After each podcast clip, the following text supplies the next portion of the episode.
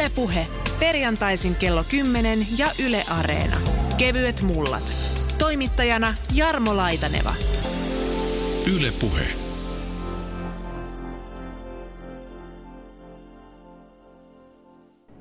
Jukka Koskelainen, kohta kuullaan, mitä filosofi on mieltä tästä itsekyyden määrästä nykymaailmassa. Onko se kenties kasvanut, mutta mitäs tai millä tavoin esseisti ja runoilija mittaa itsekyyden määrää? Mittaa oikeastaan aika paljon intuitioltaan ja lähtien kirjoittamaan sitä asiaa auki.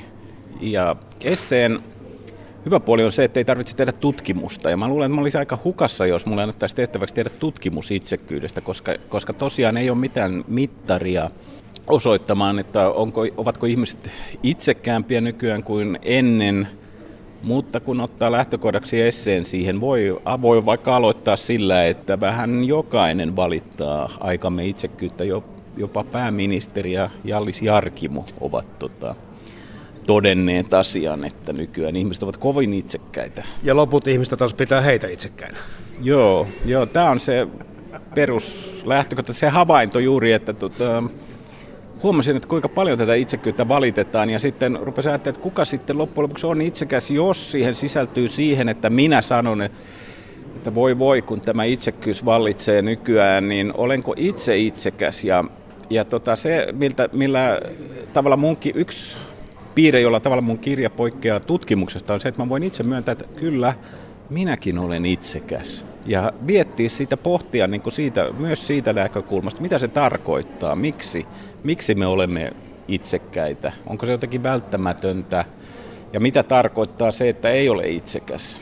Kun tässä puhutaan esseekirjasta, sun mahtava minä, itsekyyden voima ja vastavoimat siis ilmestyi hiljattain.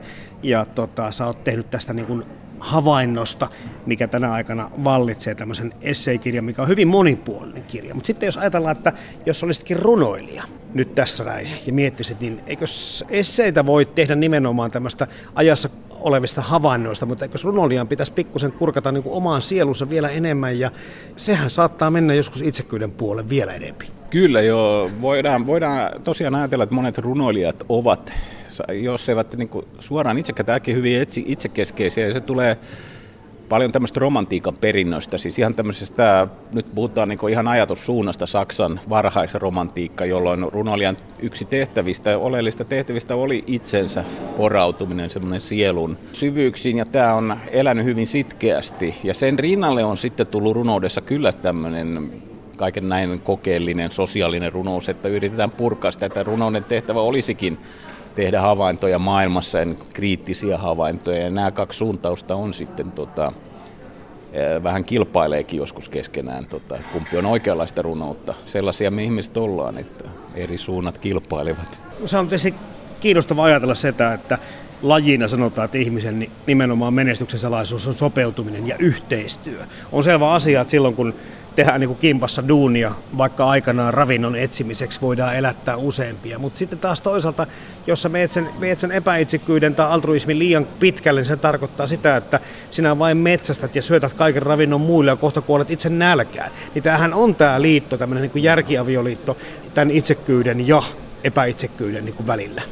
Joo, aivan totta. Ja Voidaan ajatella, että siis aikaisemmin niin ihmisten piti tehdä itsetyötä, to, yhteistyötä siis ihan jo elon jäämisen puolesta, siis metsästys, kulttuuri, kulttuurissa ja nykyään se ei enää ole. Et mä, mä, jollain tavalla mä olen tosiaan sitä mieltä, että itsekkyys on lisääntynyt, mutta, mutta niin kuin vapaus on lisääntynyt. Ja mä, mä, mun teesi onkin, että itsekkyys on vapauden hinta.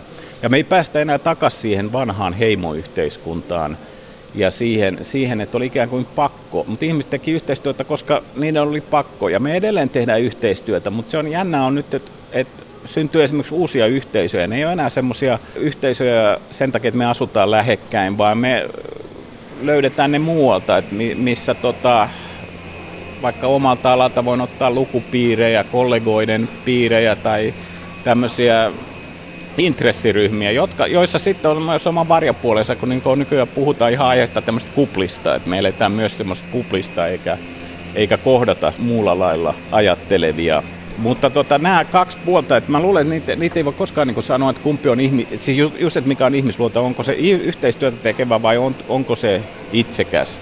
Että ne on molemmat puolet läsnä ja molemmat aktivoituu ja ne voi olla yhtä aikaa läsnä. Ja, ja tota, kun ehdit, mä, just kun mä luin kirjallisuutta tähän, niin monet lähtee etsimään sitä, että mikä on se oikea ihmisluonto. Ja yrittää osoittaa, että oikea ihmisluonto on vaikka altruistinen. Ja me ollaan y- ymmärretty ihminen väärin. No sitten voidaan kysyä, mistä ihmeestä se tulee se itsekkyys, että mikä, onko se niin syntiinlankeamus, niin tämmöinen sekulaariversio, maallinen versio syntiinlankeamusta, että, että ei, mutta se on niin pakko hyväksyä, että se itsekkyys on myös osa ihmisluontoa.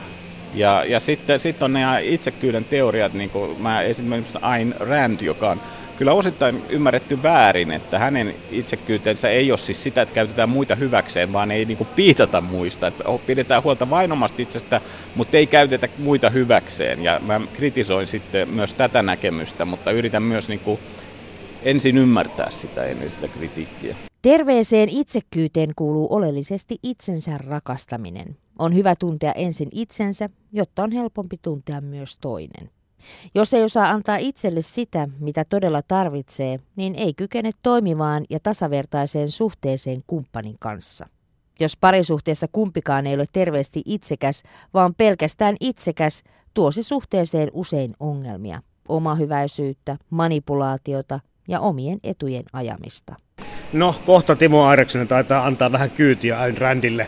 Kuunnellaan se sitten tässä välissä. Mutta sitten hei toi vapauden ja itsekkyyden suhde. Se on kyllä hyvin kiinnostava, mutta se on niin kiinnostava juttu, että puhutaan siitä vähän myöhemmin, mutta mä nappaan yhden termin, mitä sä tuossa omassa Mahtava minä-kirjassa käytät, kuin empaattinen itsekkyys. Pitäisikö tätä termiä vähän purkaa? Joo, se, on, tota, se lähtee just siinä, että se painopiste onkin itsekkyydessä ja se on siinä mielessä semmoinen jo, termi, joka jäi ki, kiehtomaan sen. Mä otan tota sen yhdeltä saksalaiselta filosofilta, ää, ja, ja siinä on se, että et, et, miksi se kiehtoo muuta, kun mä, mä ajattelin, että mä olen itse semmoinen hyvin individualistisesti suuntautunut, siis minäkuvaltani. Ää, ja kyllä mä myönnän, että mä oon, jos mä niin tarkastelen itse, mä aika lailla itsekäs, mutta se ei riitä, ja että mä tunnen sen koko ajan, että yhteistyötä on ta- tehtävä, mutta, mutta on pidettävä kiinni niin kuin omista näkemyksistään – jotta voisi tuoda niin panoksen yhteisölle. Ja tämä on se, että yhteisöt hyvin usein käyttää yksilöä hyväkseen. Siis se, semmoinen ryhmädynamiikka usein toimii niin, että semmoisia toisinajattelijoita ei sallita. Semmoisissa myös semmoisissa yhteisöissä, jotka voi tehdä niin hyvää tai jota me mielletään, että tota, tekee ikään kuin hyvin, että syntyy tämmöisiä oikeinajattelijoiden ryhmiä, joihin mä oon törmännyt ihan niin yliopistomaailmassa – ne voi olla vasemmistolaisia oikeasti, tällä, tällä ei ole mitään merkitystä, mutta jotka, jossa, jossa on ehkä, ehkä semmoinen joita hallitsevia yksilöitä, jotka olettavat, että muut hyväksyvät sille. Tämä, ryhmän dynamiikka toimii hyvin paljon sille ja sitten empaattisesti itsekäs on semmoinen, joka pitää kiinni omista näkemyksestään, mutta kuuntelee muita ja yrittää sovittaa niitä yhteen. Se ei ole sen kummempi ajatus. Ja se on hyvin, mulle semmoinen hyvin käytännönläheinen ajatus juuri tämän takia, että, mä, että että monin uskonnollisissa yhteisöissä, poliittisissa yhteisöissä, filo, myös filosofisissa yhteisöissä yhtä lailla syntyy tämmöisiä niin kuin, yrityksiä harmonisoida se ryhmä, jotka, joka ei, ei, ei vaan niin kuin, toimi sille, että mä oon huomannut, että mä oon tuntenut oloni hankalaksi, mutta mä en halua niin olla mikään kuitenkaan semmoinen riidan haastaja, että se siitä, siitä tulee, mutta mä oon miettinyt sitä, että miten voisi lisätä just semmoista vuoropuhelua ja usein niin valitetaan ihan aiheesta, että on, on vähän tämmöisiä lioteltu, että Suomeen mahtuu yksi puheenaihe ja voi sanoa, että yhteen ryhmään mahtuu yksi puheenaihe ja usein joku ryhmä pääsee hallitsemaan, esimerkiksi just jossain yliopistopiireissä. Ja se niin kuin julistetaan, että tämä on, niin kuin, tämä on niin kuin totuus tai tämän ajan totuus tai lähimpänä totuutta. Ja, ja tota, maailma on kuitenkin hirveän monimutkainen, että tota, meidän ihmisinä niin kuin tulee oppia semmoinen vuoropuhelu, joka ei, joka ei niin nitistä ketään. Mm. Ja sitten myös tota, sit se liittyy myös siihen, että, että mä muistan esimerkiksi koulussa oli paljon semmoisia hiljaisia hiljaisia oppilaita myös niin kuin Yhdysvalloissa, jossa mä kävin, kävin vuoden. Ja mä, se jäi niin askarruttaa, että miten he sais äänensä kuuluviin, että ne ei olisi aina ne vahvimmat ja yksilöt ja semmoiset tait, pu, taitavimmat puhujat, koska usein näillä hiljaisilla voi olla ideoita, jo, jo, joista niin yhteisölle hyvinkin paljon hyötyä. Ja sen voisi ottaa niin mukaan jopa kouluopetukseen, että semmoisen tietyn itseluottamuksen tuomisen ja joko koko keskustelukulttuurin ja debattikulttuurin. Sitä, se on, se on niin Suomessa, oli mun kouluaikana hyvin, miten se sanoisi, kehittymätöntä tämmöinen niin keskustelukulttuuri, että kaikki tuli jostain niin ylhäältä ilmoitettuna, niin hy, kaikki ne hyvin ne puolinen kuin koulussa, koulussa olikin, mutta tota, ja sitten, sitten kuitenkin tota, niin kuin esimerkiksi Yhdysvalloissa, jota maa, jota syystäkin soimataan suomalaistaan rituaalisesti, niin tota, siellä oli kuitenkin joitain piirteitä sitten, esimerkiksi tämä debattikulttuuri, jota yritettiin niin opettaa ja sitten muitakin juttuja. Hei, mä tartun tuohon sanaan individualismi, mikä sulla vilahti jo puheessa tuossa hetki sitten. Voisiko se olla tämmöinen yksilöllisyys ja sen korostuminen tässä ajassa sitten jollakin tavalla johtanut siihen, että me ajattelemme myös samaan aikaan itsekkyyden lisääntyneen, vaikka tässä ei puhuta samasta asiasta. Terminologiat voi mennä pikkusen sekaisin. Joo. Siis mä ajattelen se silleen, että tota, tämä itsekkyys on demokratisoitunut. Jos ajatellaan vanhoja yhteiskuntia, ensinnäkin niin kuningas päätti, aateliset päätti ja loput oli hiljaa. Nykyään me eletään semmoista yhteiskunnassa, joka on niin hyvä asia, että hyvin moni saa äänensä kuuluviin ja pystyy niin kuin ilmaisemaan itsemään. Me edetään individuaalisesta yhteiskunnassa ja siihen me ollaan pyrittykin. Mutta koska me ollaan ihmisiä, niin me halutaan ikään kuin, niin kuin syödä kakkuja ottaa se mukaan. Me halutaan kaksi asiaa yhdellä, että se individualismi ja sitten se, se yhteisöllisyys. Ja tota, niitä on vaikea joskus sovittaa yhteen. Tota, ja individualismi mulla, jos mä niin ajattelin sitä, että miten mä reagoisin, on ilman muuta hyvä asia. Siis mä, mä kammuan kollektiivisuutta ja sen mä myönnän ja, ja tota, mä olen hyvin individualisti, mutta se tuo niin semmoisen vastuun mukaan, että haluaa miettiä, että miten se, miten se ei, niin kuin, miten sen haittapuolia, individualismin haittapuolia voidaan lieventää sitten. Yle Puhe. Filosofian professori Timo Airaksinen Tämä yleinen tuntuma on sellainen, että me eletään tällä hetkellä hyvinkin itsekästä aikaa, mutta pitääkö se sitten sinun näkökulmasta myös paikkansa? No, mä oon kyllä skeptinen tuommoisen tuommoisen intuition kanssa. En mä osaa sanoa, on äärimmäisen vaikea sanoa, itsekyys lisääntynyt tai ei, koska ihanteellinen tilannehan on se, että et, et, että sinä olet altruisti ja minä olen egoisti, eikö niin? Josta kaikki haaveilee. Et, et, että sinä palvelet mua, mutta minä palvelen vain itseäni. Ja, ja silloin tota, ihmiset pelkää egoismia. Ne pelkää, että toiset pelaa koko ajan omaan pussiin ja minä jään syrjään. Joten se on tämmöinen yleisin ihminen pelko sosiaalisella eläimellä, että muut pelaa omaan pussiin ja olettaa, että mun pitäisi olla sitten altruisti. Ja sitten tätä on tietysti hirveän vaikea mitata, mitä tämä tarkoittaa. Me ollaan aina oltu peloissamme tästä asiasta.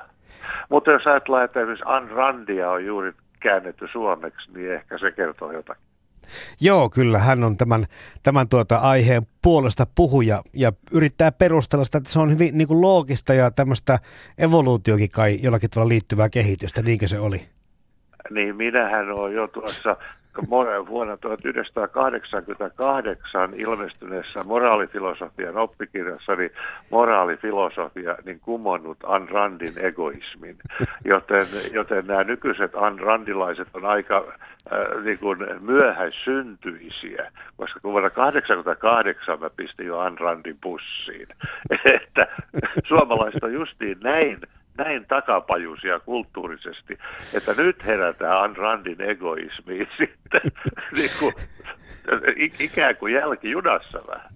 Tämä tota, TV-viide, ehkä muutenkin populaarikulttuuri on yksi semmoinen hyvä mittari, kun mietitään sitä, että mitkä asiat ovat niin kuin ajassa pinnalla olevia ilmiöitä. Ja vaikka tämmöinen TV-viihden muoto kuin tämmöiset reality-ohjelmat ja muuta, niin ovat vähän niin kuin tehneet semmoisen fiiliksen meille, että ihmiset voivat olla toisilleen tänä päivänä enemmän niin kuin asiakassuhteessa olevia tai alisteisia johonkin työsuoritteeseen kuin ystäviä ja kavereita. Eli tarkoitan sitä, että me tehdään vähän niin kuin diilejä mieluummin kuin että autettaisiin perinteisesti ihmistä mäessä. Mutta liittyykö tämä Timo Airaksinen nimenomaan siihen, että, että viihde saattaa antaa tällaisen kuvan meille? Niin, se on Amerikan Yhdysvaltojen presidentti Donald Trumpin mielitermi ja Harkimon myöskin tietysti, Jallis Jar- Jarkimon äh, termi, tämä, tämä diili, joka nyt on tämmöinen muotitermi, joka tulee tämmöistä bisnesmaailmasta, jossa tehdään diilejä. Ja politiikassakin on tehty diilejä. Niitä on lehmän kaupoissa kai kutsuttu aikaisemmin. Mutta, äh, mutta toi me eletään ehkä narsistista aikaa enemmänkin. Me pitäisi erottaa, jos ajatellaan filosofista, erottaa tuosta narsismi, minäkeskeisyys ja egoismi. Ja ainakin narsistista aikaa me eletään sillä tavalla, että jos viihdettä katsoo, että siellä nämä julkikset patsastelee sitten esittelemässä itseään. Mutta, mutta niin kauan kun on ollut viihdettä, niin on ollut näitä julkiksia ja Zendiksiä, jotka siis siellä tosiaan patsastelee ihailtavana. Ja, ja tavallinen kansa, niin kun, kuin se kauniisti sanoisi, niin kun, että pällistelee sitä sitten silmät suurena. Niin, ja jos kukaan ei kummoa sitä, niin voihan se olla, että tämmöiset ilmiöt jollakin tavalla normalisoituu ajassa. Niin, se on se uusi normaali. Mm. Se on hyvä termi, se uusi normaali. Että tämmöisestä pintajulkis kuuluisuudessa tulee uusi normaali. Että se on se tavallinen tapa niin kuin suhtautua asioihin. Mutta ainoa tapa, millä pääsee eroon tämmöisistä jäte- ja lieveilmiöistä kuin tosi TV on se, että ei katso niitä. Jos kukaan ei katso, niin ne kaatuu siihen. Jos niistä nostaa metelin ja niistä keskustelee, niin se vaan vahvistaa niitä. Että, että vaike, vaikeneminen on kultaa. Mutta kuten tuossa jo Timo Airaksinen aikaisemmin sanoitkin, niin aiheesta itsekkyys ollaan oltu siis vuosikymmeniä, ehkä jopa vuosisatoja huolissaan, koska muistan itsekin lukeneeni tenttiin Rusoota ja, ja hän oli hyvinkin, hyvinkin huolissaan egoismin lisääntymisestä. Joo, siis kuuluisin egoismi on Thomas Hobbes, Joo. jonka 1600-luvun puolessa välissä julkaistu kirja Leviataan sehän Suomessakin ilmestynyt Leviataan tuota, loistavana suomennoksena muuten, niin, niin Hobbes on ollut se ää, yhteiskuntafilosofian kuuluisen egoisti, joka on sitä mieltä, että, että, että jokainen luonnollisesti ja välttämättä ajattelee aina ensin omaa etuaan. Ja niinhän se tietysti jossakin mielessä on, että me jokainen, se saadaan psykologiseksi egoismiksi, että jokainen luonnostaan ajaa omaa etuaan. Useammalle ihmiselle on hankala olla terveesti itsekäs.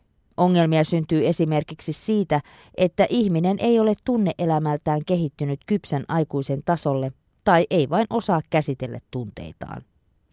Jos aikuinen ihminen on tunneelämän tasoltaan uhmaikäisen tai murrosikäisen tasolla, hän on vaihtelevien tunnetilojen vietävissä.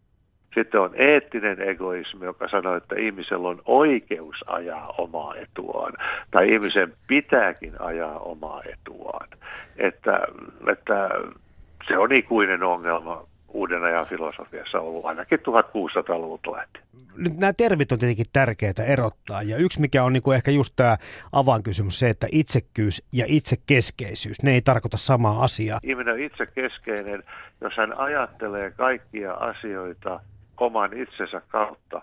Mutta vaikka hän ajattelee kaikkia asioita oma itsensä kautta ja peilaa kaikki itseensä, niin ei hän silti tarvitse olla itsekäs siten, että ajaisi omaa etuaan. Joku saattaa olla hyvinkin altruisti, eli ajaa toisensa etua ja, ja kehua siitä itseään ja pitää itseään muita parempana jollakin tavalla, olla tällainen narsistisen itsekeskeinen, mutta silti puolustaa muiden etua ja, ja toimii yhdessä muiden kanssa ja hyvää kaveria muiden kanssa. Ja se on tärkeä taito, koska ei kai me olisi lajina tosiaankaan ihmiskunta pärjätty ilman sitä yhteistyötä ja muiden auttamista. Eli voisi ajatella, että evoluutio ainakin on jossakin vaiheessa tukenut, tukenut tämmöistä, tämmöistä kehitystä. Joo, mehän ollaan pohjimmiltaan sosiaalisia eläimiä. Mä en koskaan pääse toistamaan sitä, että me ollaan koiria, me ei olla kissoja. Me eletään yhteisössä. Ja, ja, ja nythän on tämmöinen sosiaalisen pääoman käsite. Tarkoittaa sitä, että sitä enemmän on sosiaalista pääomaa, mitenkä laajalle altruismi on levinnyt joissakin yhteiskunnassa ollaan altruisteja vain perheen ja suvun kesken ja, ja muita kohtaa egoisteja. Mutta oikein hyvässä ko- yhteiskunnassa ollaan altruisteja myöskin vieraita kohtaan noin sopivassa määrin. Tämä ei ajatella, että jokainen vieras ihminen on sopiva rosvottavaksi.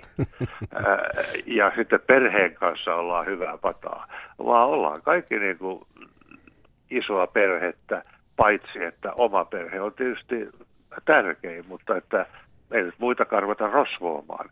Ja tässä tuo sosiaalisen pääoman käsite on tärkeä. Ja Suomessa ja Pohjoismaissahan on perinteisesti ollut paljon sosiaalista pääomaa.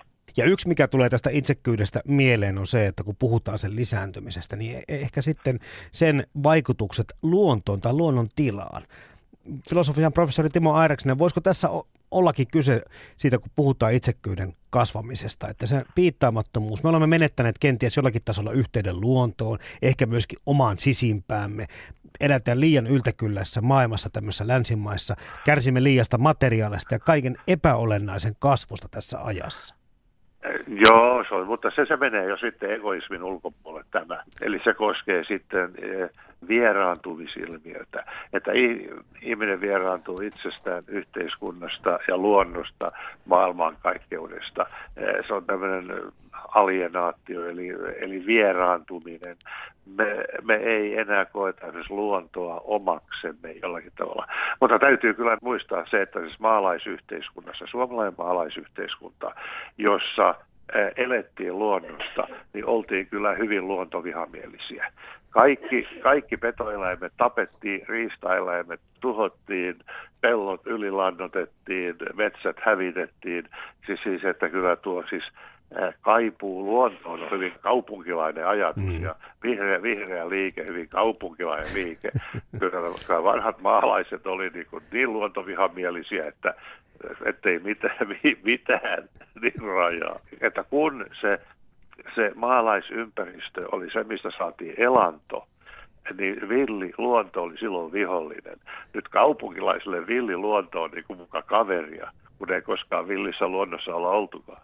Kun mietitään sitä ihmisen piittaamattomuutta luonnon tilasta tai, tai siitä, että ylikulutamme maapallon luonnonvaroja, ylikansoitamme tätä maapalloa, niin no, jollakin tavalla itsekyydet... Se niin. ego, sehän, on, sehän se on itsekyyttä. Me ollaan huolestuneita luonnosta vain siltä osin, kun se tuntuu vaarantavan meidän oman etumme. Me ollaan luontoa puolustamassa siksi, että me itse kärsitään sitä luonnon katoamisesta. Me ei olla luonnon ehdoilla, vaan omilla ehdoillamme. Yle puhe. Tässä keskustelussa niin tulee heti nyt Jukka Koskelainen esille se, että mihin sä viittasitkin, että ennen sitten sitä valtaa ja sanaa käytti kuningas tai aateliset, eli pieni ryhmä. Nyt sitten, kun ei tarvitse kummoisesti katsella ympärilleen tai kuunnella. Meillä kaikilla on mielipide, se on monesti aika vahva, aika äänekäs ja se on saatava esille, jolloin sen mielipiteen niin kuin pakonomaisessa esille tuomisessa tuntuu, että sitten unohtuu se kuuntelu. Joo, tämä on aika totta.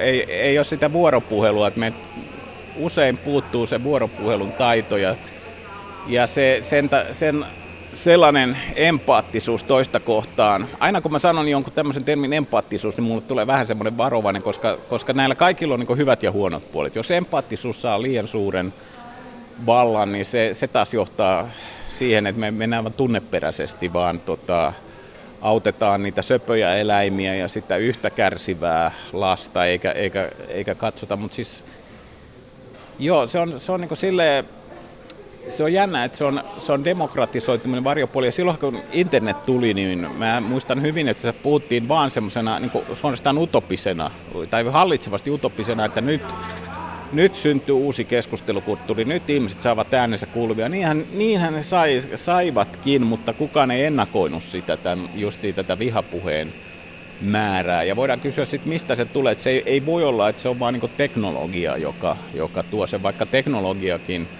aina muuttaa meidän käyttäytymistä ja, ja vie kulttuurien evoluutiota, vaan se on joku semmoinen, semmoinen semmoinen, joka tulee sekin syvemmältä, joka on aina ollut olemassa. Siis ajatellaan just niitä vaikka kuninkaan aikaa, niitä alamaisia. Eihän ne, ei, ne ei voinut tehdä mitään. Siis se, se mun on ainakin vaikea lukea historiaa just sen takia, että kuinka paljon niin kuin, tavalliset ihmiset saivat kärsiä monina historian kausina. Meillähän niin sit taas tullaan siihen, että tota, mikä, mikä on se normi, että mun, mun normi on se, että tota, meidän pitäisi edistää keskustelukulttuuria ja tota, oppia kuuntelemaan muita, ymmärtämään muita ennen kuin me kritisoidaan. Mä olen itse jollain tavalla niin kuin yrittänyt esimerkiksi just Ayn Randia. Ennen kuin mä kritisoin Ayn Randia, mä yritän ymmärtää sitä. Ja mä löydän sieltä yhden jopa hyvän puolen. Siis, ja, ja kun mä olen törmännyt siihen niin paljon, että heitetään vaan niin kuin märkää rättiä. Mä aina yritän miettiä, tota, että että miksi, miksi hän ajattelee näin. Mitä puolta ihmisestä, mä näen hyvin oleellisen puolen, joka on musta itsessäni, mutta se on riittämätön. En mä lähde sitä, että se ei ole niin kokon, siis niin kuin lähtökohtaisesti väärä, vaan se on, se on riittämätön. Ja tällä tavalla meillä niin risteilee semmoisia niin puolitotuuksia koko ajan, joiden pitäisi, niin kuin, jotka pitäisi saattaa, saattaa vuoropuheluun. Että, että, tota, että niissä, niissä puolitotuuksissa on aina jotain, jotain kyllä, kyllä totta, että ei ole semmoisia. Se on totta, että ei ole mikään semmoisia, siis sosiaalisessa mielessä semmoisia ehdottomia totuuksia. Että. Hei, mä palaan vielä tuohon sosiaaliseen mediaan. Se ei nyt tietenkään meillä ole tässä mitenkään pääroolissa ja ehkä nyt rupean kärjistämäänkin. Ja kuten sanoit tuossa jo kirjailija Jukka Koskelainen, että on olemassa sanomisen tarve, jolla on niin historiallista taustaa ja tarvetta, mutta tämä teknologia kenties on sen mahdollistanut ja tämän uudessa demokraattisessa ajattelussa nämä pääsee samalla tavalla esille, kun Facebookissa jaetaan uutisia ja mitä tahansa sattumuksia tai vaikka eläinvideota, niin siihen pannaan sitten se oma mielipide mukaan. On sitten hyvä tai plussa tai miinus. Sitten Twitterissä käydään taas helpommin ehkä vielä eri mieltä olevien kimppuun, koska ei välttämättä tarvitse seurata kaveria, voi kommentoida mitä vaan, ja usein vielä persoonan kautta, eli lähdetään nimittelemään. Ja nämäkin vielä pystyy ohittamaan, mutta tuo Instagram, joka on näistä somepalveluista tällä hetkellä ehkä vielä esittää tätä yksilöllisyyden kulttuuria, on se, että että ihan sama mikä näköinen tahansa, niin sinne vaan pitää omia selfie kuvia, eli omaa naamaa laittaa joka väliin pila, pilaamaan tosi kauniita maisemia ja hienoja mm. kuvia. Eli tietyllä tavalla mä luen näitä, että ok, meillä on se mahdollisuus ja kaikki voivat sen tehdä, mutta on se tosi käsittämättömän näköistä. Joo, ja se on tosi, mun mielestä se on tosi ärsyttävää, että mä en käytä Twitteriä enkä Instagramia. Se on liian semmoisen nopean itseesittelyn määräämä. Mä oon Facebookissa ja mä yritän miettiä aina, mä yritän harrastaa sieltä semmoista positiivista kommentointia. Myös silloin, kun mä, mä niin vastaan tota jollekin olevani eri mieltä. Myös lapsille on hyvä opettaa tervettä itsekkyyttä. Jos vanhempi näkee, että lapsi on liian itsekäs, esimerkiksi kaverisuhteessa, niin häntä tulee ohjata ottamaan välillä muitakin huomioon. Jos lapsi on puolestaan liian epäitsekäs, niin lasta pitää neuvoa laittamaan rajoja ja vaatimaan, että häntäkin pitää välillä ottaa huomioon.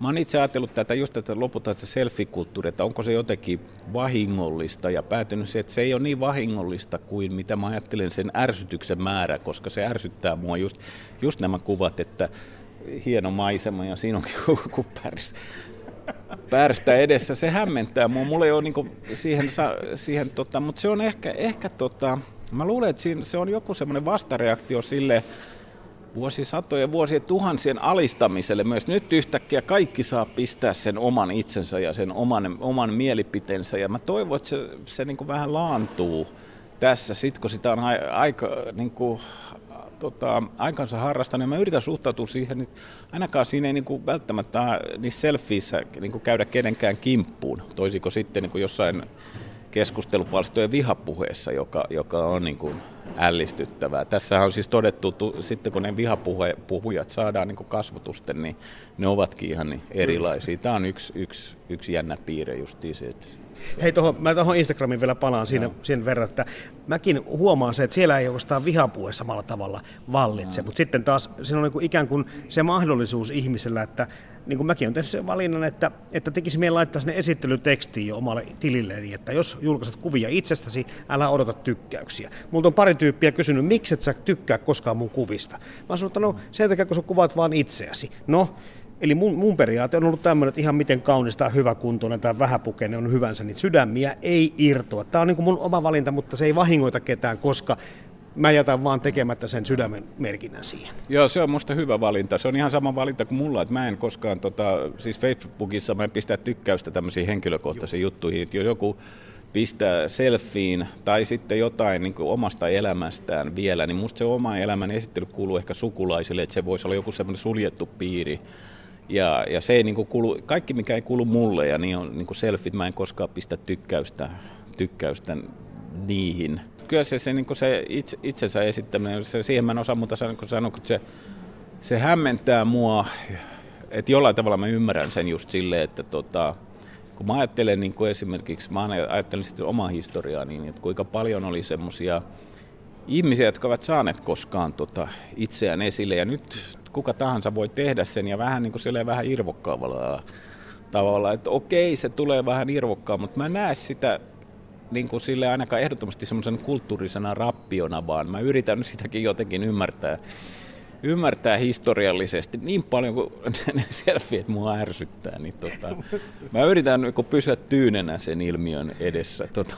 Mutta mut sitten, tota, niin kuten sanoit tuossa Jukka Koskela, niin tässä voi käydä myöskin niin, että kun tämä on kumminkin kohtuullisen uusi väline, tämä, tämä koko sosiaalisen median maailma, me opimme käyttämään, se jalostuu, se kulttuuri tulee muuttumaan, johonkin semmoiseen suuntaan jossakin vaiheessa, joka on ehkä helpompi hyväksyä ja jossa on niin kuin joku tämmöinen niin kuin sisäsyntyinen laatu enemmän pinnalla. Joo, toivottavasti. Ja se, se, se niin kuin just, että, että se mikä huolestuttaa just, että se välittyy johonkin ihan semmoiseen konkreettiseen elämään, että tulee, tulee justi, että sanotaan, että käydään, että joku, joku vihapuhe saa aikaa sitä, että käydään jonkin maahanmuuttajien kimppuun tai tämmöistä, niin se, se niin kuin huolestuttaa enemmän kuin se, että joku siellä niin kuin suoltaa jotain hirvittävyyksiä siellä saa nähdä laantuuko se. Mä luulen, että se ei koskaan laannu, että meillä on joku semmoinen sisällämme itse kullakin semmoinen kimpaantuja. Onhan se, onhan se mullakin, mutta en mä, mä halua tuoda sitä sillä tavalla niin suoraan, suoraan esiin niin jokaista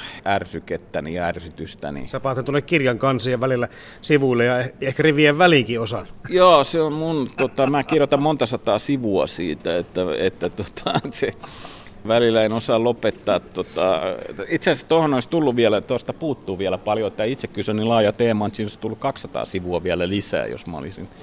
Mun piti lopettaa se johonkin asti, siis mua, mutta tota, luultavasti ei ole mitään jatko-osaa tulossa. Että, tota.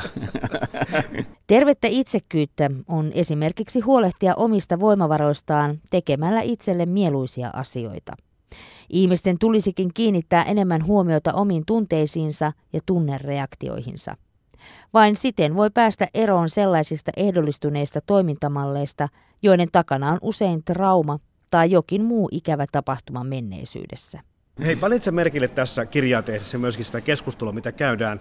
Nyt mä viittaan tämmöisiin ehkä, ehkä nyt internetin keskustelupalstoille, mutta ehkä myöskin jopa niin kuin mediassa olleisiin heittoihin siitä, että tämmöisiä aika kovia ihmisten käyttäytymisiin liittyviä syytöksiä lentelee ilmolle helposti. Eli tämä narsistikortti, Joo. se heilahtaa todella helposti ja liittyykö tämä siihen, mistä aloitettiin tuossa Jukka Koskalainen, että me havaitsemme toisissa paremmin ne piirteet, koska meillä kaikilla taas pitää olla tietyllä tavalla kumminkin sitä tervettä narsismia. Ja tämmöinen toimittaja kuin Kristi Dombeckhan on kirjoittanut kirjan oikein tästä niin tämmöistä muiden itsekyydetä, selfishness of others, jossa hän puhuu siitä narsismista, kuinka tätä narsismikorttia heilutetaan hyvin herkästi ja tota, esimerkiksi ex-partnereista sanon, voisi sanoa, että ne on semmoisia narsisteja, vaikka ne ei olisikaan niin patologisesti narsisteja. Että yksinkertaisesti ihmisten intressit on vaan ö, kolahtaneet yhteen ja, ja siitä on tullut semmoinen syytös ja se on, se on siinä mielessä huono juttu, koska on olemassa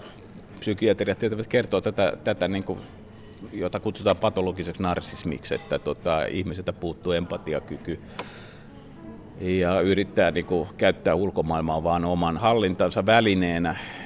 ja, ja niin edelleen. Ja hän, tota, tämä on kirjastava kirja, se ei ole niin kuin mikään tieteellinen tutkimus, että hän esimerkiksi ottaa Freudin mukaan, että Freudilla on yksi semmoinen narsismista kirjoitus, jossa hän pitää sitten naisia, jota, esimerkiksi naisia, jotka ovat kieltäytyneet psykoanalyysistä, niin narsisteina, että he, he eivät niin tulleet, tulleet tämä, tähän, tähän minun, minun sohvalleni kertomaan, että se on, se on yksi, tota, joo, se liittyy, täh, liittyy tähän, se on jännä, niin kuin tässä puhuttiin, että me olemme taitavia havaitsemaan itsekyyssä muissa, ja sekin on, sekin on ikävä kyllä semmoinen itsekyyden muoto, että ne muut ovat itsekyyt, itsekyyt. Että kyllä mä uskon siis tähän mun individualismiin liittyy semmoinen itsetarkkailu, siis semmoinen, että me ikään kuin armottomasti katsoisimme itse ja mistä me puhumme, kun me puhumme narsismista, että puhummeko myös itsestämme, että koska, jo just koska on olemassa semmoista todella ongelmallista narsismia, joka mun mielestä näkyy ihan siis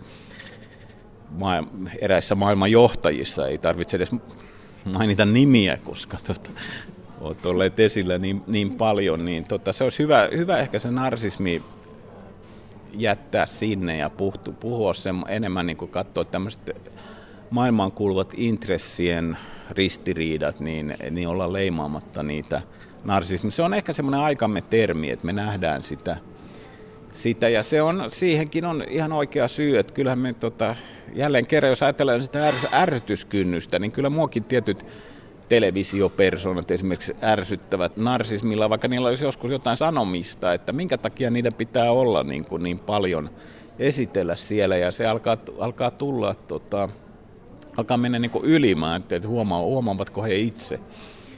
Ja, ja me kaikki tunnetaan tämmöisiä henkilöitä, jotka tuntuu vähän narsisteilta.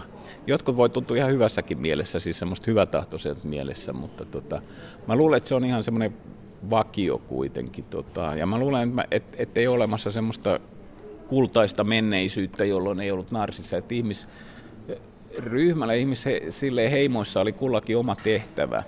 Ja, tota, ja semmoinen hyvin, toinen hyvin ristiriitainen kirja kuin Sebastian Junger tai Junger, niin hänellä on semmoinen Tribe-heimo, jossa hän niin ajattelee, että me ollaan jouduttu pois tämmöisestä heimoyhteisyydestä ja siitä meidän tämmöiset itsekyyden ja empatian puutteen ongelmat johtuvat. Hyvin ristiriitainen kirja, jo, ei, ei, ei, mutta hän puhuu siitä, että miten tota, kun on yksi ryhmä joutui kaivosonnettomuuteen, niin miten siellä ensin johdontivat käsin semmoiset ihmiset, joilta puuttui empatia, ja ne tehokkaasti ehtivät pois pääsyä ja pystyvät järjestämään asioita. Ja sitten kun semmoista ei löydy, sitten tuli semmoinen toinen johtajaryhmä, jotka oli nämä empaatikot, jotka alkoi huolehtia muista, että miten nyt pärjätään, kun me ei, ei löydetty sitä vielä. Ja kaksi tämmöistä ihan eri, eri ihmistyyppiä. Jos, jos me eletään niin tämmöisessä ryhmässä, niin toimivassa ryhmässä, niin, niin kullekin on niin kuin, tavallaan omat tehtävät, mutta, mutta koska me ei enää edetä semmoisessa heimoyhteiskunnassa, eikä päästä takaisin siihen, niin tota, sitten ne niin kuin, vähän ha, haahuilee ja me itse kukin niin kuin, haahuilemme itsemme varassa tuolla ja yritämme niin kuin, löytää sille meidän omilla taipumukselle semmoista purkautumisväylää. Yle Puhe. Tämä sanomisen pakko kuulluksi tulemisen pakko. Ja, ja juuri minun mielipiteelläni ja haluillani ja asioillani pitäisi nyt olla jotenkin erityisen suuri merkitys. Eli mikä se sitten tekee Timo Airaksinen sen, että jotenkin meillä on se kuva siitä, että tämä on nyt hirveän niin kuin olennaista se, että mitä minä olen mieltä ja mitä minä sanon joo, tästä asiasta. Joo, toi on hauska ilmiö tämä nettikeskustelu ja, ja joku Helsingissäkin Metrolehden lukijan palsta. Mä aina luen sitä hirveän innoissani, että, että, että mitä sähkeitä, mitä sähköposteja lukijat on lähettänyt. Ja nettikeskusteluissa se, se sanomisen ja solvaamisen pakko on ihan valtava. Muista hyvä sääntö on se, että ei kannata puhua, ellei kysytä. Kyllä. Mutta joskus tietysti on hyvä avata suunsa, jos on todellisia epäkohtia, niin nehän kannattaa tuoda esiin. Mutta, mutta ylipäänsä se on se, vaikeneminen on kultaa ja paras olla hiljaa, ellei kysy. Aina on lapsista puhuttu sillä tavalla, että tällä on vain korvat koristeena, mutta musta tuntuu, että tämä vähän niin kuin liittyy myöskin nykyään meihin aikuisiin, eli me mieluummin tosiaan käytämme suutamme kuin korviamme. Joo, joo, se on totta. Se liittyy jollakin tavalla meidän länsimäisen kulttuurin, tämmöisen viidenpitoisen kulttuurin läpikotaiseen ää, lapsellistumiseen. Ää, se on jotakin paljon lapsekkaita ilmiöitä tässä kulttuurissa. Jonkinlaista aikuistumis- ja ryhtiliikettä tässä kaivattaisiin. Jollakin tasolla liittyy myös yhteisöllisyys tai sen katoaminen, mistä on oltu huolissaan. Liitätkö yhtään Timo Airaksinen egoismia, itsekyyttä sitten tämmöiseen yhteisöllisempään toimintaan? Joo, joo, siis altruismihan pitää yhteisön koossa. Tota yhteisöä voidaan melkein määritellä semmoiseksi paikaksi, jossa ei ole tilaa egoismille. Et, näetkö, että siis yhteisön jäsenet pitää yhtä. Ja se on taas egoismin vastakohta. Mitä vähemmän on yhteisöllisyyttä, sitä enemmän on egoismia. Ja sitten tietysti täytyy kysyä, että jos kaikki yhteisöllisyys on siirtynyt nettiin, niin mitä se sitten tarkoittaa? Että meillä on kokonaan uudenlainen yhteisöllisyyden käsite olemassa nettiyhteisöllisyydessä, jossa sitten jaetaan eh, jaetaan kaverit niin kuin, tai tyypit jaetaan niin kuin susiin ja lampaisiin ja, ja ketä kiusataan ja ketkä kiusaa, ketkä on kaveria keskenään, ketkä tykkää kenestäkin. Se on, eh, että se on se uusi, yhte, uusi yhteisöllisyys on netissä oma lakisenaan. Mutta tähän on jollakin tasolla myöskin havaittu tähän kun puhutaan siitä, että yksinäisyys on tosiaankin hyvin iso, merkittävä ja kasvava ongelma meidän yhteiskunnassa, kun mietitään millä tavalla vaikka työpaikoissa reagoidaan, tehdään uusia avokonttoreita, pyritään saamaan ihmiset yhteisiin viihtyisiin tiloihin, taloihin rakennetaan enemmän yhteisiä tiloja, myöskin asun alueelle rakennetaan semmoisia kokoontumispaikkoja. Tämä hävisi jossakin vaiheessa tai meni aika vähin Suomessa. Nyt sitä on alettu taas miettiä. Joo, mutta vanhukset taas eristetään omiin koteihinsa ja annetaan kuolla sinne ihan kaikessa rauhassa. että yhteisöllisyys voi lisääntyä muualla, mutta vanhustenhoidossa taas yksinäisyys lisääntyy. Ja, ja pidetään arvokkaana sitä, että vanhukset saavat olla kotonaan ihan yksin.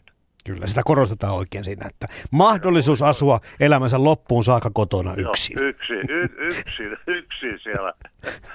Kuurona ja sokeena istua yksin siellä. Se, se on hieno se, tavoite. Se on hieno tavoite. Se on kyllä yhteistyöllä poliittinen loistojuttu. Itsekyyden toinen ääripää on tunteiden tukahduttaminen, mikä ei sekään ole pidemmän päälle hyvä valinta. Tunteen säätelyn uupuminen on hyvin usein parisuhteessa se isoin ongelma. Joillakin terveen itsekkyyden uupuminen johtuu hyljetyksi tulemisen pelosta. Ei uskalleta vaatia tai pitää omia puoliaan, koska pelätään, että toinen lähtee. Timo Airaksinen, ihan kansainvälisiäkin mittauksia on tehty. Me ollaan perin auttavasta porukkaa. Ojennetaan ainakin euroja, jos ei nyt ihan aina kättämme, kun maailmalla jotakin ikävää, kenties katastrofia tapahtuu. Eli me ollaan kuitenkin melko ahkeria vapaaehtoistyöntekijöitä erilaisissa järjestöissä. Joo, ihmiset on järjestöihmisiä Suomessa yllättävänkin paljon. Ja se on tietysti hyvä. Järjestöissä toimiminen on, mutta, mutta siinäkin on tietysti tyhmyyttä. Kyllä moni on antanut rahaa semmoisille keräyksille, joista ei ole hyötyä kenellekään. Et, että siinä näissä keräyksissä tulee helposti höynäytetyksi. Kyllä on parempi osallistua niin kuin järjestöjen kautta, siis osallistua itse. Ja parasta altruismia on aina osallistuminen. Ei myötätunto paljon auta. Kissa kiitoksella elää, niin kuin ennen sanottiin, niin osallistuminen on se tärkeä altruismin muoto, siis toimiminen. Niin, ja nyt kun puhuttiin äsken Timo Airaksinen tästä sosiaalista mediasta, niin sitten se monta kertaa menee se ikään kuin se tuki ja osallistuminen siihen, että sä painat peukunta, sä painat sydämen ja kuvittelet sillä, että on jotakin merkitystä oikeasti. No ei sillä mitään merkitystä ole, se on vaan yksi bitti bitti avaruudessa. En tiedä, tota, mitenkä tässä kannattaa dystoppisia olla. Timo Airaksinen tulevaisuudesta, mutta jos meno jatkuu sillä tavalla, että, että tämmöiset arvot vielä niin kuin lisääntyy tai korostuu tulevassa yhteiskunnassa, niin näet sä minkäla- miten uhkavana tämmöisen tulevaisuuden? En mä osaa ajatella tuota. Pitäisi oikein kirjoittaa kirja tulevaisuudesta ja miettiä tämmöisiä systemaattisesti se on vaikea sanoa, mihin me mennään, mutta tuo nettiyhteisöllisyys on niin iso asia tällä hetkellä, että miten se uusi, tämä nettisukupolvi sitten, äh, millaiseksi se muuttuu, kun se, kun se ensimmäinen nettisukupolvi alkaa vanheta, niin sittenhän se näkee, hmm. ne, jotka mukana vielä silloin on. Jos ajatellaan sitä, että ei välttämättä se itsekkyys tässä ole oikeasti lisääntynyt, mutta se tunne siitä jollakin tavalla kummittelee, niin mistä se mahtaa sitten johtua? Se, että no, me... se, on se, vieraantumis, se on se vieraantumiskeskustelu taas sitten.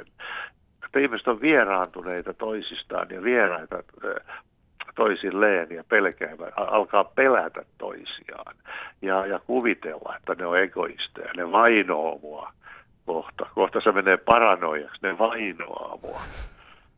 Toi niin kuin vanha kylä kasvattaa ja, ja perinteiset kohteliaisuudet ja mitä kuuluu kysymykset. Ihan tämmöisellä yksinkertaisella keinoilla me pystyttäisiin vielä ikään kuin pysymään siinä lajikehityksessä ja evoluutiossa, mikä meidän aivoille ja lajille on luonnollista.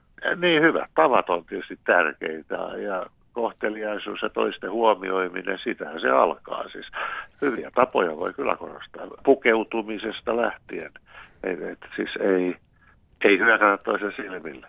Tämä kevyet mullat aihe tällä kertaa tosiaan on sitten egoismin vastakohta, eli kaipaillaan vähän niin kuin muita tai muiden huomion ottamista. Mistä sä luulet, Timo Airaksinen, että se johtuu, että ihmiset tällaista aihetta ovat meille ehdottaneet, eli ottakaapa muita enemmän huomioon?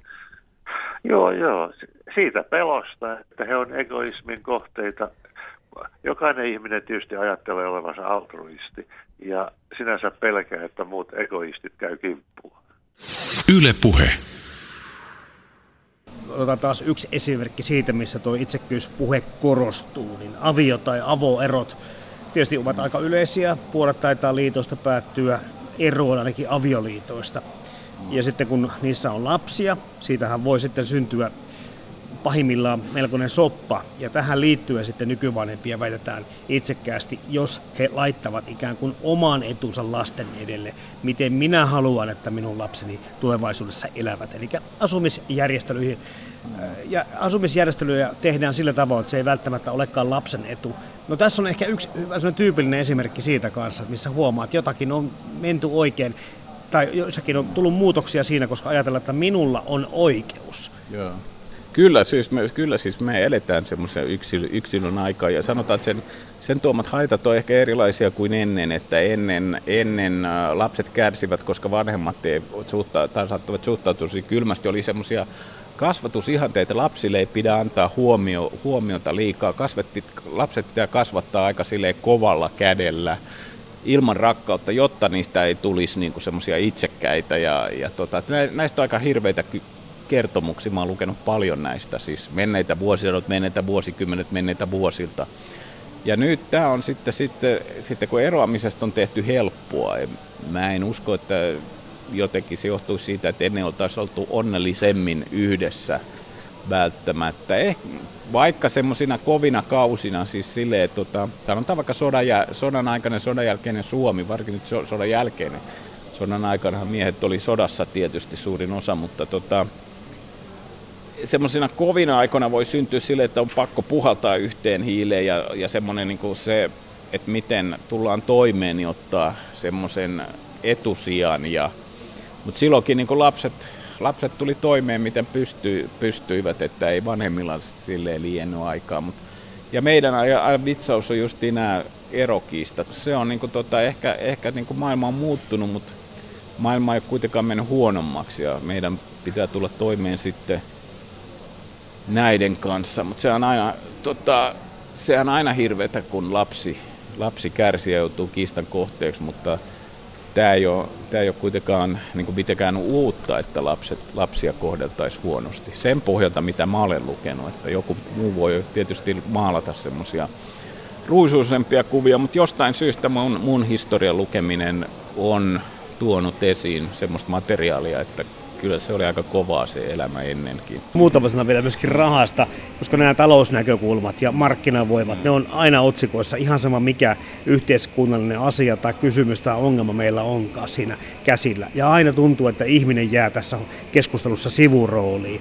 Ja, ja tota, sitten kun mietitään tätä vaurastumista, miten se keskittyy, rikkaat rikastuvat ja niin poispäin. Eli tästä tulee väkisinkin tämmöinen itsekään ajan metafora tästä rahasta. Joo, kyllä, mutta sekään ei, sekä ne uutta siis menneenä aikoina, kellä, kellä oli rahaa aatelilla, kuninkaan hoviin. Ne meni siihen, silloin tuhlattiin aivan mielettömästi, pantiin niin kuin rahaa menemään johonkin juhlamenoihin ja silleen tämä tilanne on niin kuin muuttunut sille, että tota, kyllähän me edetään sille, että talous ei ole nollasummapeliä. Että tota, yleensä länsimaissa ja itse asiassa muuallakin semmoinen yleinen elintaso on noussut, noussut ja tot, mutta sitten, sitten tota, on tullut justiin tämä yliäveriäiden, jolla ei, jotka eivät ole rikkaita, vaan ne on niin tuhatkertaisesti rikkaita, jota on vaikea käsittää, että miten, miten se on. Että mä näen sen semmoisen kaksitahoisena tasoisena ongelmana. Just, että talous ei ole nollasummapeliä, vaan kaikki voi hyötyä siitä, siis ihan puhtaasti taloudellisesti ja on hyötynyt siitä, siitä tota, meidän elintaso yleensä on paljon parempi kuin se oli muutama kymmentä vuotta sitten. Mutta sitten voidaan tosiaan kysyä, että minkä takia joillain on, ja se, joillain on niin paljon, ja kyllä, kyllä se tota, sit on vaikea olla selittämättä muulla kuin ahneudella, että minkä takia, jos jollain on 100 miljoonaa, minkä takia se haluaa muutaman miljoonan lisää, ja minkä takia se pistää veroparatiisiin rahat. Sitten toinen kysymys että mistä se ahneus tulee, mutta tämä on, tää on mun mielestä ihan totta, ja, ja, tota, sit on, ja se, se, sekään ei ole ihan puhtaasti individuaalista juttu, jos ajatellaan sijoituspankkeereja, niin tuntuu, että heilläkin on semmoinen, mitä on lukenut, niistä oma heimo, joka niin tukee toisiaan, että meillä on oikeus tehdä tämmöistä ja on syntynyt semmoinen aivan järjetön tämä tota, systeemi näissä johdannaisissa esimerkiksi. Ja se niin pyörittää jollain tavalla jo itse itseään ja, ja siihen ei voida, niin kuin, moralisointi ei riitä, että se pitää jotenkin, pitää vain niin järkevällä saa, tavalla purkaa sillä tavalla, että talous ei muuten kärsi. Tervettä itsekyyttä ja tunteiden sääntelyä voi opetella. Ensimmäinen askel tässä on oppia tunnistamaan omat tarpeensa. Sen jälkeen pitää myöntää itselleen se, että tarvitsee näitä asioita, oli kyse sitten omasta ajasta tai kumppanin läheisyydestä. Joillekin tarve voi olla se, että pääsee viettämään iltaa ystävien kanssa. Toiselle se, että saa olla yksin ilman kumppanin läsnäoloa. Tunnistamisen ja myöntämisen jälkeen näitä asioita täytyy harjoitella myös käytännössä. Ja, ja tota, usein ne liittyy siis silleen, silleen meidän myös tämmöisiin heimovaistoihin, sille, että jotkut ajattelevat, että heillä on oikeus tehdä sen, se tota, ja eivät he kellekään muulle pahat, että, että, että heidän muiden pitää pitää niin huoli, huoli itsestään. Tämä, tämä ajattelu ei ole niin mikään semmoinen poikkeus tai semmoinen karmea syntilankemus, vaan se on ollut aina, aina läsnä. Ja ja sen takia meillä on etiikka, sen takia meillä on niin tämmöinen yleinen keskustelu, näin puututaan. Ja, ja aika paljon on niin sillä, sillä tasolla puututtu, mutta sitten, että miten, miten saadaan tota, noissa vaikka niin veroparatiisit pois, niin se on ihan sitten semmoinen tekninen kysymys, sitten kun siihen on halua ja nyt siinä on, siihen on niin kuin halua puuttua tämmöisiin. Hei, myös kirkko on ottanut tähän keskusteluun kantaa. Tässä bongasin muutamankin kirjoituksen Helsingin piispa Eero Huovinen jotakin vuosia sitten tosiaan kirjoitti tästä samasta aiheesta aika hyvin, että myötäelämisen taito ja empatiakyky ovat vähentyneet ja vastavoimana itsekkyys on lisääntynyt. Hän kirjoitti, että eletään nyt sellaista aikaa, jossa ihmiset katsovat, mitä minä tästä saan. Ei vain taloudellisesti, vaan myös elämyksiä halutaan itselle. Ja jos tämä asia ei kiinnosta, siitä ei irtoa mitään, niin sillä ei ole mitään arvoa. Näin se piispa Huovinen silloin lausui. Ja mulle tuli mieleen tämmöinen hyötynäkökulma. Ainahan sitä on ollut, mutta tehtiinkö ennen helpommin vastapalveluksua? Tuliko apu, vaikka naapuriapu, helpommin kuitattua kuin nykyään? Viittaan vaikka talkoisiin. Eihän tämmöistä yhteishenkeä ja yhteisöllistä tekemistä ole tässä ajassa samalla tavalla. Ja sekin tukisi ikään kuin sitä havaintoa siitä, että itsekyys on lisääntynyt. Niin, tota, vai onko se vain niin kanavoitumassa eri tavalla? Et nykyään on esimerkiksi semmoisia kaupungin osa yhteisöjä syntynyt, jos tehdään talkoita, ja mä sanon vaan, että mä en osaa mitata tähän, että, että se yhteisöllisyys ehkä suuntautuu toisella tavalla kuin se, että, että ollaan pelkästään naapureiden kanssa tekemisissä, vaan etsitään tämmöisiä uusia, niin kuin laajempi on just tämä kaupungin osa, osa tota, yhteisössä. Ja kyllä mä tämmöistä talkohenkeähän on. Toivottavasti mulla ei näköharha. Tehdään, järjestetään tapahtumia. Mä tiedän useampiakin, jotka tehdään ihan talkovoimilla. Mutta, mutta tota, se on totta, että talonyhtiön talkoissa meillä viimeksi ei ollut kovin paljon ihmisiä. Mäkään en mennyt sinne, mutta mulla... Et, tota, Mutta jälleen kerran ollaan tänne, että millä, millä se tota, mitataan, onko se meidän tuntemus, onko se semmoinen tuntemus, joka meillä aina on, että, tota, että itsekkyys on lisääntynyt. Mä myönnän se jossain määrin kyllä, että se on, se on lisääntynyt, mutta, mutta mä näen sen siinä just sillä tavalla semmoisena hintana, että me ollaan päästy johonkin toisiin päämääriin. Me ollaan saatu tota, vauraampi yhteiskunta ja semmoinen vapaampi yhteiskunta. Ja, tota, ja mun mielestä se vapaus on todellista, että tämmöiset vanhat, vanhat tota, sanotaan vaikka, jotka ennen olivat marksilaisia, jotkut niistä yrittää selittää, että meidän vapaus on harhaa, että meidän tämän näkymättömissä kahleissa, mutta tota, musta meillä on niin, niin, melkeinpä niin paljon oikeaa vapautta kuin on mahdollista, mutta tietysti me käytetään sitä usein, usein väärin. Mutta se on yksi pyrkimys ollut se vapauden lisä, lisääminen. Hei, ota nyt kiinni sitä. Tämä, tämä on hyvä päättää joka koskella. Tämä on se viimeinen aihe, se, että miten tämä, mikä tämän itsekyyden ja vapauden suhde oikein on. Kun sä tuossa kirjassa sitä monta kertaa korostat sitä, että itsekkyys on vapauden hinta. No niin, se on tullut siis, siis että, me, että entistä useammalla on mahdollisuus olla itsekäs. Ja siis ei pelkästään itsenäinen, vaan itsekäs, siis että, että jos semmoisia entisiä kahleita, että, että se valta ja se, ja se sosiaalinen yhteisö, perhe pysäyttää sen, että ne on, ja siihen on pyritty nimenomaan, jos ajatellaan jotain 60-luvun radikaaleja. Ne pyrki kahteen asiaan yhtä aikaa. Se vapaus, oma vapaus, ne otti itselleen vapauksia. Näistä on paljon tarinoita, mitä, mitä he tekivät. Heillä oli oikeus tehdä sitä sun tätä, ja samaan aikaan pyrkii semmoisia yhteisöllisesti, niin kuin haluttiin kapitalismia, tämmöinen individualisten kulttuuri romauttaa sen tilalle tuoda siis tämmöinen tämmöinen kollektiivinen malli. Mutta tota, mä luulen, että me kuitenkin että jollain tavalla meillä on olemassa semmoinen yhteys, että me reagoidaan sitä liiallista itsekyyttä vastaan. Ainakin mä näen, näen sitä reagointia ja on, on tota, keskusteltu siitä, että onko vapautta liikaa. Mun mielestä sitä ei ole liikaa, mutta tota, onko, mun mielestä meillä on liian vähän ehkä vastuuntuntoa. Ja se, se tulee niin sen vapauden perässä, se pikkusen laahaa sieltä perässä, se vastuuntunto, joka kuuluu vapauteen. Että voidaan niin sanoa, että ei ole vapautta ilman vastuuntuntoa. Että ensin tulee se vapauden kuuma sitten se pettymys siihen vapauteen, mutta ja sitten, sitten kun se pitäisi olla niin kuin vastuuntunnon kanssa yhtä aikaa. Ylepuhe perjantaisin kello 10 ja Yle Areena. Kevyet mullat. Toimittajana Jarmo Laitaneva. Ylepuhe.